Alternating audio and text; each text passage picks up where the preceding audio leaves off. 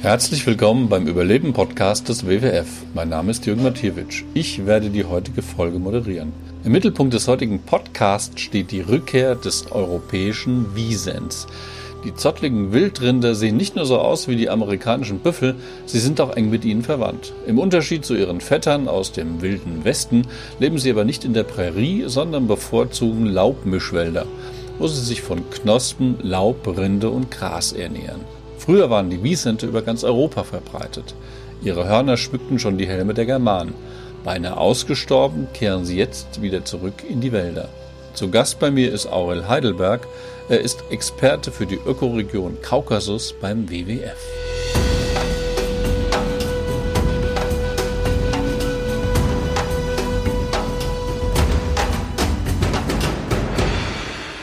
Hallo Aurel. Ja, hallo Jürgen. Was fasziniert dich denn eigentlich am Wiesent? Naja, ich meine, durch unsere Arbeit jetzt, also gerade in diesen Wiederansiedlungsprojekten, kommt man den Tieren wirklich sehr nah. Ich meine, dadurch, dass wir Wiesente jetzt eben halt auch aus diesen Erhaltungszuchtprogrammen ähm, wieder in Ansiedlungsprojekte bringt, kommt man den Wiesenten noch sehr nah und das ist natürlich schon eine, eine, eine wahnsinnige Erfahrung. Ne? Also wir müssen ja auch einige der, der Tiere immobilisieren, um die Gesundheitstests zum Beispiel zu machen, um sie auch zu besendern. Und wenn man dann wirklich mal äh, so nah, also äh, an, an, an so einem großen, imposanten Tier ist, ist es natürlich schon, schon echt beeindruckend. Europäische Wiesente sind mächtige Tiere. Mit einer Länge von bis zu drei Metern können sie eine Schulterhöhe von 1,90 Meter erreichen. Der aus Knochenfortsätzen und Muskeln gebildete Buckel ist besonders bei den Männchen ausgeprägt und gibt den Tieren eine beeindruckende Erscheinung, wie ich finde. Was bringen die Wiesente denn so auf die Waage?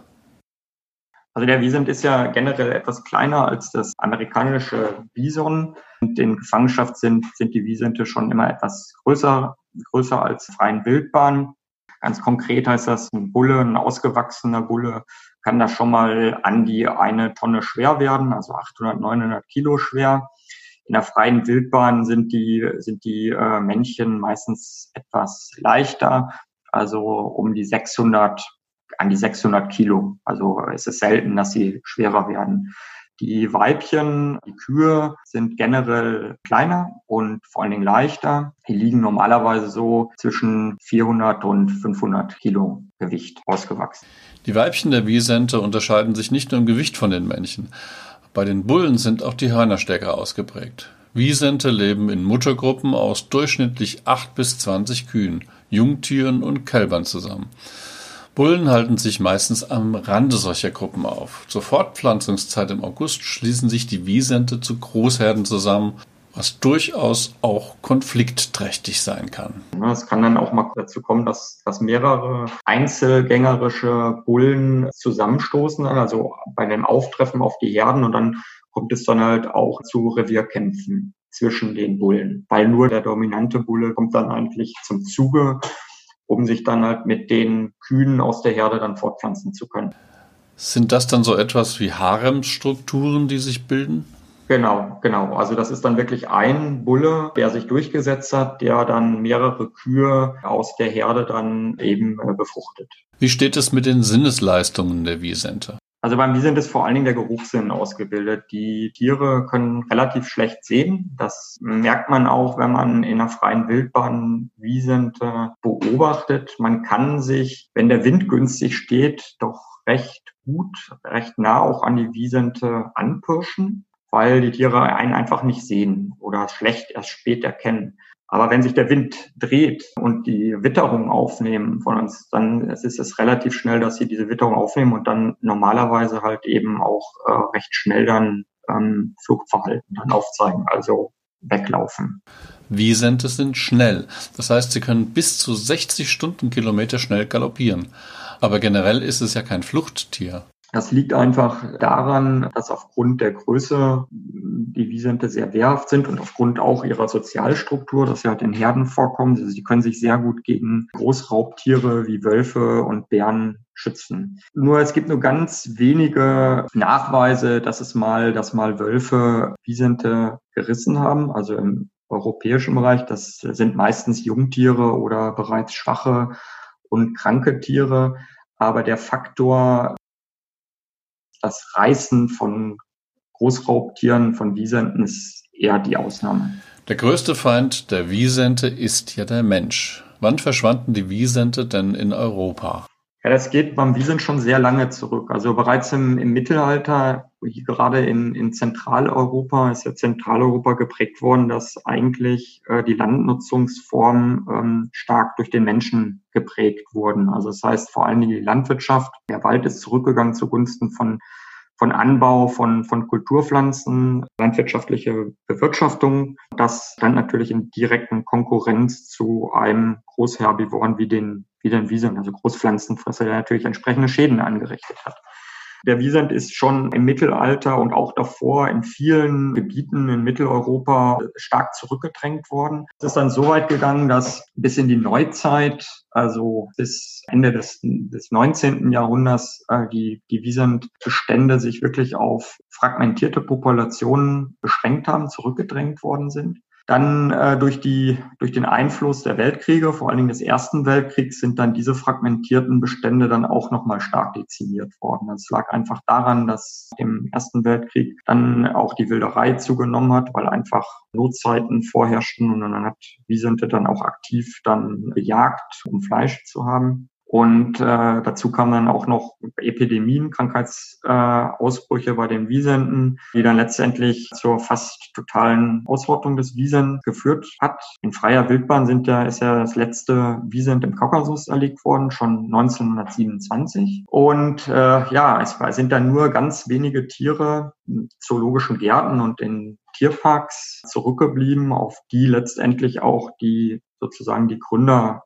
Bestände des, der heutigen Tiere darstellen. Wie entstand die Idee, Wiesente zu schützen? Also die Idee des Schutzes des Wiesens kam schon sehr früh. Ähm, das war 1923. Da wurde die Gesellschaft zum Erhalt des europäischen Wiesens 1923 gegründet, in Berlin übrigens. Auf dieser Grundlage hat man dann zunächst angefangen, äh, sogenannte Zuchtbücher aufzubauen, also Zuchtbücher mit all den Einrichtungen, die überhaupt noch Wiesente hatten. Das waren noch nicht mehr viele. Und mit dem Ziel, ähm, den Wiesent nachzuzüchten und dann langfristig auch wieder in möglichen Auswilderungsgebieten wieder anzusiedeln. Die heute existierende Wiesent-Gruppe geht auf insgesamt nur zwölf Tiere zurück, die entweder aus Privatbesitz stammten oder in Zoos gehalten wurden. Genügt denn diese Anzahl von Tieren, um das Überleben einer Art zu sichern? Denn bei der sogenannten Inzuchtdepression, die durch die sexuelle Fortpflanzung nahe verwandter Individuen hervorgerufen wird, treten ja vermehrt genetische Fehler im Erbgut auf und auch eine höhere Anfälligkeit für Krankheiten. Wie schätzt du das ein? Also das Problem der Inzuchtdepression, die hervorgerufen worden ist, genau wie du richtig sagst, ähm, durch die Anzahl der wenigen Tiere, aus denen die gesamte heute, die heutigen Bestände hervorgegangen sind, ist wirklich mit das größte Problem bei den Wiederansiedlungen des Wiesens oder überhaupt das Überleben des Wiesens. Das wird in, insofern versucht, dem Herr zu werden, indem man eben durch diese Zuchtprogramme, wo man genau auch die Verwandtschaftsverhältnisse der einzelnen Tiere, also jedes einzelne Tier ist in diesen Zuchtbüchern individuell markiert durch eine Nummer, dass man versucht, eben möglichst ähm, die Variabilität der Gruppen möglichst groß zu halten. Das ist natürlich nur begrenzt möglich, wenn man sich darauf äh, bezieht, dass äh, grundsätzlich die genetische Variabilität sehr gering ist. Aber, das muss man sagen, in den mittlerweile gibt es ja sehr viele Auswilderungsvorhaben und auch sehr viel Erfahrung aus den Zuchtprogrammen. Und bisher, jetzt in den letzten Jahrzehnten, jetzt hat sich der Bestand auch so weit erhöht, ja, dass man halt jetzt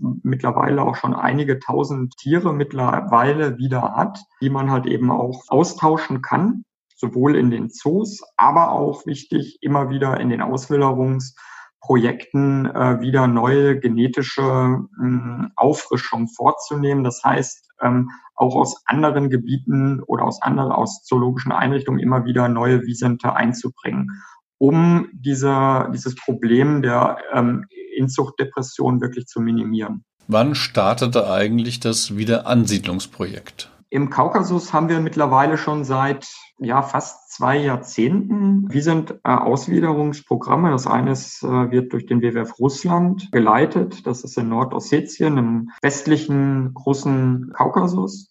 Das läuft schon seit einigen Jahren, auch recht erfolgreich. Ähm, dabei wurden auch mehrere Tiere aus europäischen Erhaltungszuchtprogrammen in dieses Auswilderungsgebiet gebracht. Und 2017 wurde auch in Aserbaidschan ein, im Rahmen eines großen KfW-finanzierten Programmes ein Wiederansiedlungszentrum aufgebaut mit dem Ziel, den Wiesent äh, nach Aserbaidschan zurückzubringen. Welche Voraussetzungen bringen denn gerade Wiesente mit, um Wiederansiedlungsprojekte erfolgreich zu machen? Beim Wiesent ist es so, dass die ähm, äh, die Tiere ihr natürliches Instinktverhalten anscheinend, dass es genetisch fixiert ist. Also das heißt, Wisente, die zum Beispiel jetzt aus äh, Wiederansiedlungsprogrammen kommen, also die in der menschlichen Obhut äh, aufgewachsen sind und man verbringt sie jetzt in ein Wiederansiedlungsgebiet, wo sie ja mit den natürlichen Bedingungen wieder und Umständen wieder zurechtkommen müssen.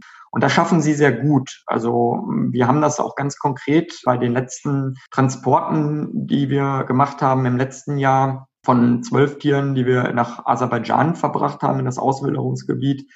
Da waren wir alle sehr überrascht, wie schnell sich äh, diese Zootiere doch wieder an die natürlichen Bedingungen gewöhnen. Also das heißt, Fraßverhalten zum Beispiel. Sie haben eine völlig andere Ernährung in den Zoos bekommen. Meistens äh, hat man ihnen Heu und, und äh, Kraftfutter und Pellets gegeben, äh, was sie ja äh, vor Ort nicht zur Verfügung haben. Und die Tiere haben unheimlich schnell wieder genau die richtigen Nahrungsressourcen gefunden. Also das heißt, sie haben von allein, von sich aus wieder Rinden geschält von den Bäumen. Sie haben die ähm, Krautvegetation genutzt aber auch zum Beispiel Abwehrverhalten gegenüber Großraubtieren. Also ähm, Abwehr Verhalten gegenüber Wölfen oder Bären, die ja auch in den Auswilderungsgebieten vorkommen.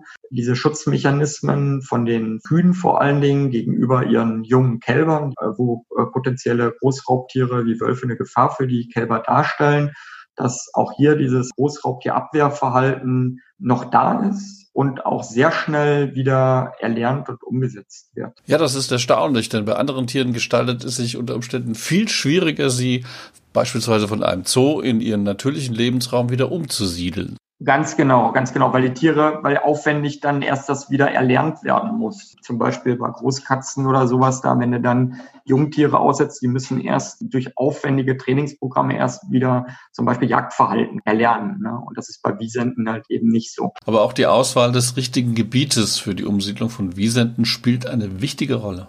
Also die Auswahl eines potenziellen Auswilderungsgebiets, die äh, hängt natürlich von unterschiedlichen äh, Kriterien ab. Der Lebensraum an sich ist ja für den Wiesent geeignet. Dann spielen aber auch Faktoren ähm, eine Rolle, wie zum Beispiel, ist der Schutz gewährleistet? Also gibt es dort eine Institution oder ein Naturschutzgebiet, was schon existiert und was auch sicherstellen kann, dass die Wiesente entsprechend äh, geschützt werden und auch beobachtet werden, also ein Monitoring stattfinden kann, um langfristig sicherzustellen, dass diese Auswilderungsmaßnahmen die ja sehr aufwendig sind, auch erfolgreich sind. Und das dritte, auch ein wesentlicher Punkt ist, dass auch potenzielle Risiken minimiert werden. Also beispielsweise, dass man vermeidet, Gebiete auszusuchen, wo Konflikte vorprogrammiert sind. Also beispielsweise in einigen Gebieten, wo es einfach zu viel Rinderhaltung gibt, ja, also wo dann die Konkurrenz zwischen Wild und Hausrind dann vorprogrammiert sind. Und all diese Kriterien wurden dann genau analysiert im Rahmen einer Machbarkeitsstudie. Im Rahmen dieser Machbarkeitsstudie hat man dann in Aserbaidschan elf potenzielle Auswilderungsgebiete gefunden. Und man hat sich dann letztendlich für den Schadak-Nationalpark entschieden, weil der Schadak-Nationalpark sehr groß ist. Er ist, äh, der Nationalpark existiert schon seit 1969. Der Lebensraum ist sehr gut geeignet und das Risiko von Konflikten ist in diesem Gebiet relativ gering. Der Startschuss des Wiesent Wiederansiedlungsprojektes fiel im Jahr 2017.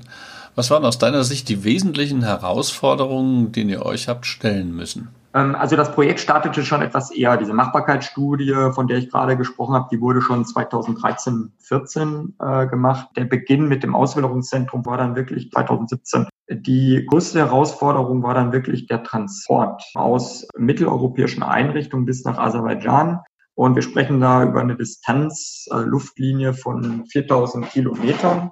Und äh, wir wollten grundsätzlich natürlich die Transportwege, also die Transportzeit auf ein Minimum reduzieren, weil das natürlich auch ein erheblicher Stress für die Tiere bedeutet, lange Transportwege. Und aufgrund dessen haben wir uns dann äh, zu einem kombinierten Transport entschieden. Das heißt, von den Zoos mit LKWs äh, ähm, zu, zum Flughafen in Frankfurt-Hahn. Dort gibt es einen alten Militärflughafen.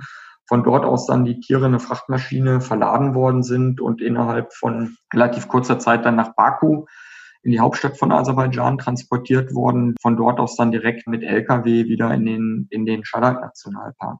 Und das war eine, eine immense logistische Herausforderung. Ähm, nicht nur, wenn man sich vorstellt, dass der Transport ja ähm, begleitet werden muss von Tierärzten, aber es müssen vor allen Dingen halt auch sehr viel Dokumente erstellt werden, also Exportdokumente. Und dafür gibt es eigentlich keine, also im Fall von Aserbaidschan äh, gab es keinerlei ähm, Verfahren. Also mussten wir jeden einzelnen Prozess mussten wir mit den zuständigen Behörden besprechen und abstimmen. Und das hat eine sehr lange Vorlaufzeit gebraucht. Auch für die Wiesente stellt ja der Transport eine echte Herausforderung dar. Wie haben die Tiere auf die ungewohnte Situation reagiert? Ich kann nur sagen, ich bin bei den Transporten ja persönlich dabei gewesen, dass alle Tiere sehr ruhig waren. Ja, das liegt wahrscheinlich auch äh, daran, äh, dass zum einen die Tiere schon im Zoo vorbereitet worden sind, dass auch alles sehr ordentlich langsam abgelaufen sind, also auch das Verladen im Zoo, das wurde ähm, extra auch auf Abende gelegt, wo auch kein Besucherverkehr mehr im Zoo ist und wo es sehr ruhig ist. Und es wird sich sehr viel Zeit dafür genommen. Und das sind alles, äh, denke ich mal, Faktoren, die dazu beigetragen haben, dass es also zu keinerlei Stresssituationen während des Transports gekommen ist.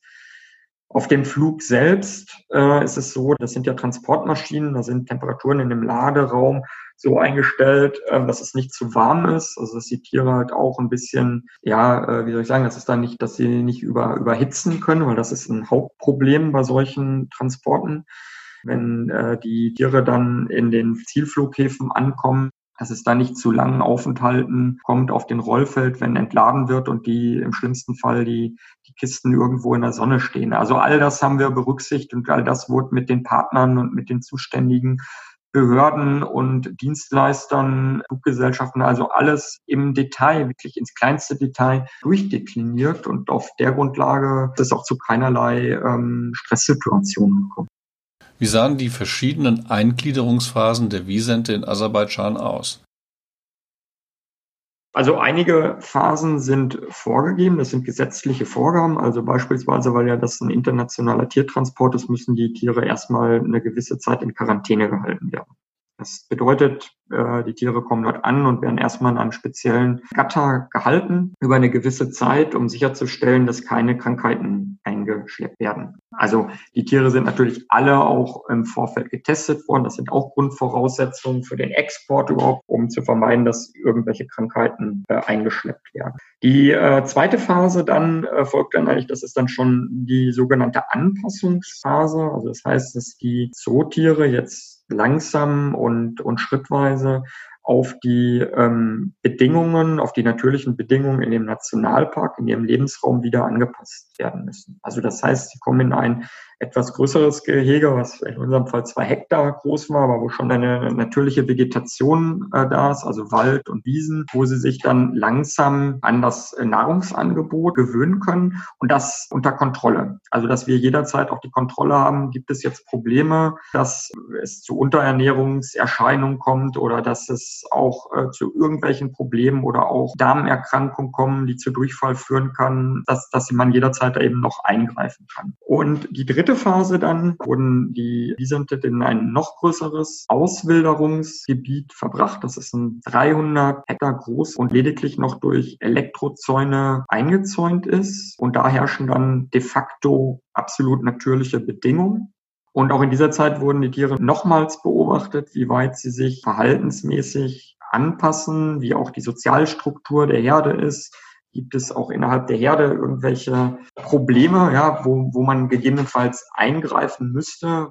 Und die allerletzte Phase, dann vor der stehen wir jetzt, äh, nach einem Jahr ist die vollständige Auswilderung. Das heißt, dass dann die Herde komplett in den Nationalpark entlassen wird und da haben wir dann auch überhaupt gar keinen Zugriff mehr auf die Tiere. Der Nationalpark ist ja sehr groß. Wie gelingt es euch da, noch einen Überblick über die Bestände zu haben? Der Nationalpark ist 130.000 Hektar groß, also 130 Quadratkilometer im Hochgebirge, also sehr zu schwer zugängliches äh, Gebiet. Aber um auch noch so ein Minimum an Überwachung zu haben, haben wir einige der Visente mit GPS-Halsbändern besendet, wodurch wir dann zumindest über einen gewissen Zeitraum auch sehr wertvolle Informationen erhalten können, wie sich jetzt die Tiere in ihrem neuen äh, Lebensraum verhalten und nicht verhalten, aber bewegen zumindest. Hat sich denn schon Nachwuchs eingestellt? Wir waren ja doch recht überrascht, dass sich der erste Nachwuchs sehr früh eingestellt hat, was jetzt eigentlich unter natürlichen Bedingungen auch eher selten ist. Im Mai hatten wir zwei Transporte aus Europa organisiert mit insgesamt zwölf Wiesenten, drei Bullen und neun Kühe.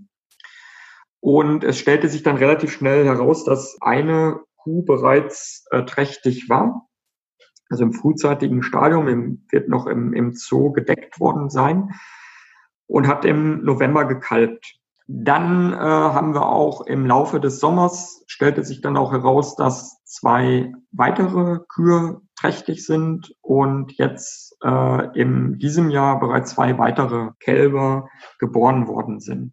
Darüber hinaus ist eine weitere Kuh noch trächtig und wir erwarten das ähm, Kalb jetzt in den nächsten ein, zwei Monaten.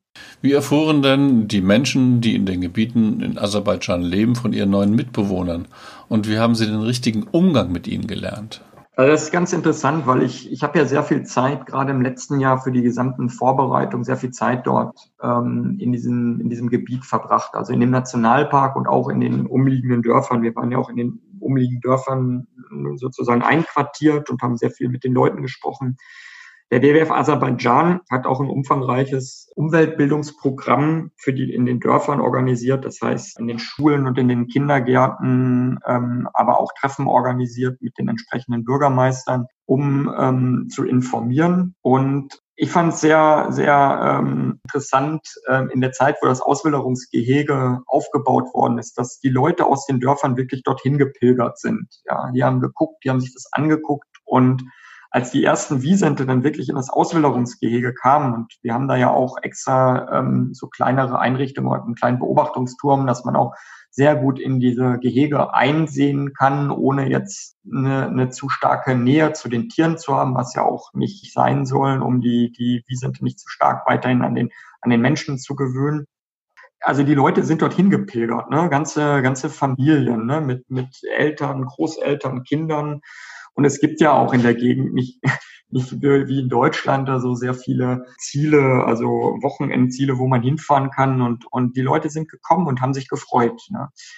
Aber äh, das muss man natürlich auch ganz ehrlich sagen, ähm, das ist momentan der Stand. Wir müssen uns natürlich auch äh, darauf vorbereiten weiterhin, weiterhin, dass es auch mal zu Konflikten kommen kann. Also die Konflikte bestehen vor allem darin, dass es gegebenenfalls auch mal dazu kommen kann, dass also wenn, sobald die Wiesente frei sind, dass sie auch Schäden anrichten können auf den landwirtschaftlichen Flächen oder die Flächen, die durch den Menschen genutzt werden.